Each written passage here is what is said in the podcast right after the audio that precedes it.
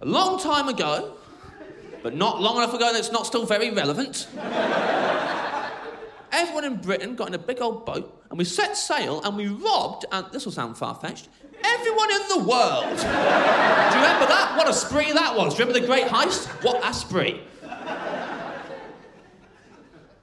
And we got all the swag, didn't we? And we took it back to old Blighty and we hid it, this is the clever part, we hid it in a museum. Last place anyone looks. Now it's the modern day, them countries who stole stuff from are asking for their stuff back. But, uh, don't look worried. We're totally saying the blanket no.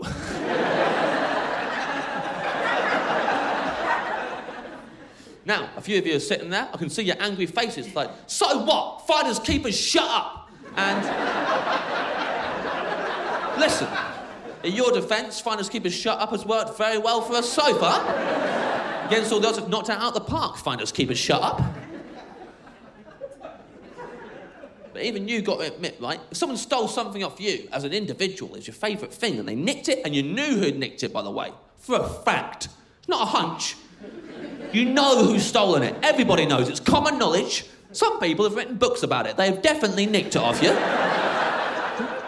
You go to ask for it back, and they're just standing there. They're not even running away. They're twice your size. They ain't scared. They haven't even bothered to hide it. They've done the opposite of hiding it, actually. They put it in a glass display case.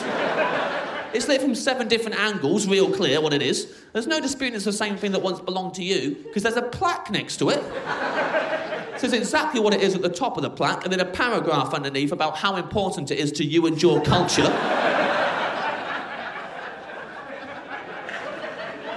You'd be forgiven for thinking, mm, I'm pretty sure they haven't got a leg to stand on here. Probably going to take this home today. They must have been so confident, all them countries, when they asked for their stuff back, just walking up to Britain, saying to their friends, wait in the car, don't even need you. be back in a jiffy, mate. Hey, man, uh, a while ago, a lot of your ancestors stole loads of stuff from my ancestors. Yeah, I'm here to take them home. Let's right this wrong. What do you say? They must have thought the British person at the door was going to go, absolutely, you can have them back. We stole them, after all. But instead, we went, I don't think so. We're still looking at it.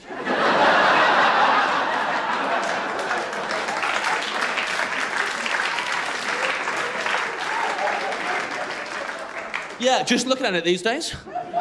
And there's a lot of other people who haven't seen it yet we'd quite like to show it to. So, not right now, selfish. Don't sulk about it. Look, no, it's no hard feelings, mate. Hey, you can look at it. Come on in. Have a look. Have a look. Seem familiar? Stand behind the rope. That's why the British Museum's so busy all the time. No British people ever go in there. It's full of people from abroad looking at their own stuff walking the corridors, reminiscing about the good old days, than I imagine just openly robbing the gift shop at the end. That is one all, you punks.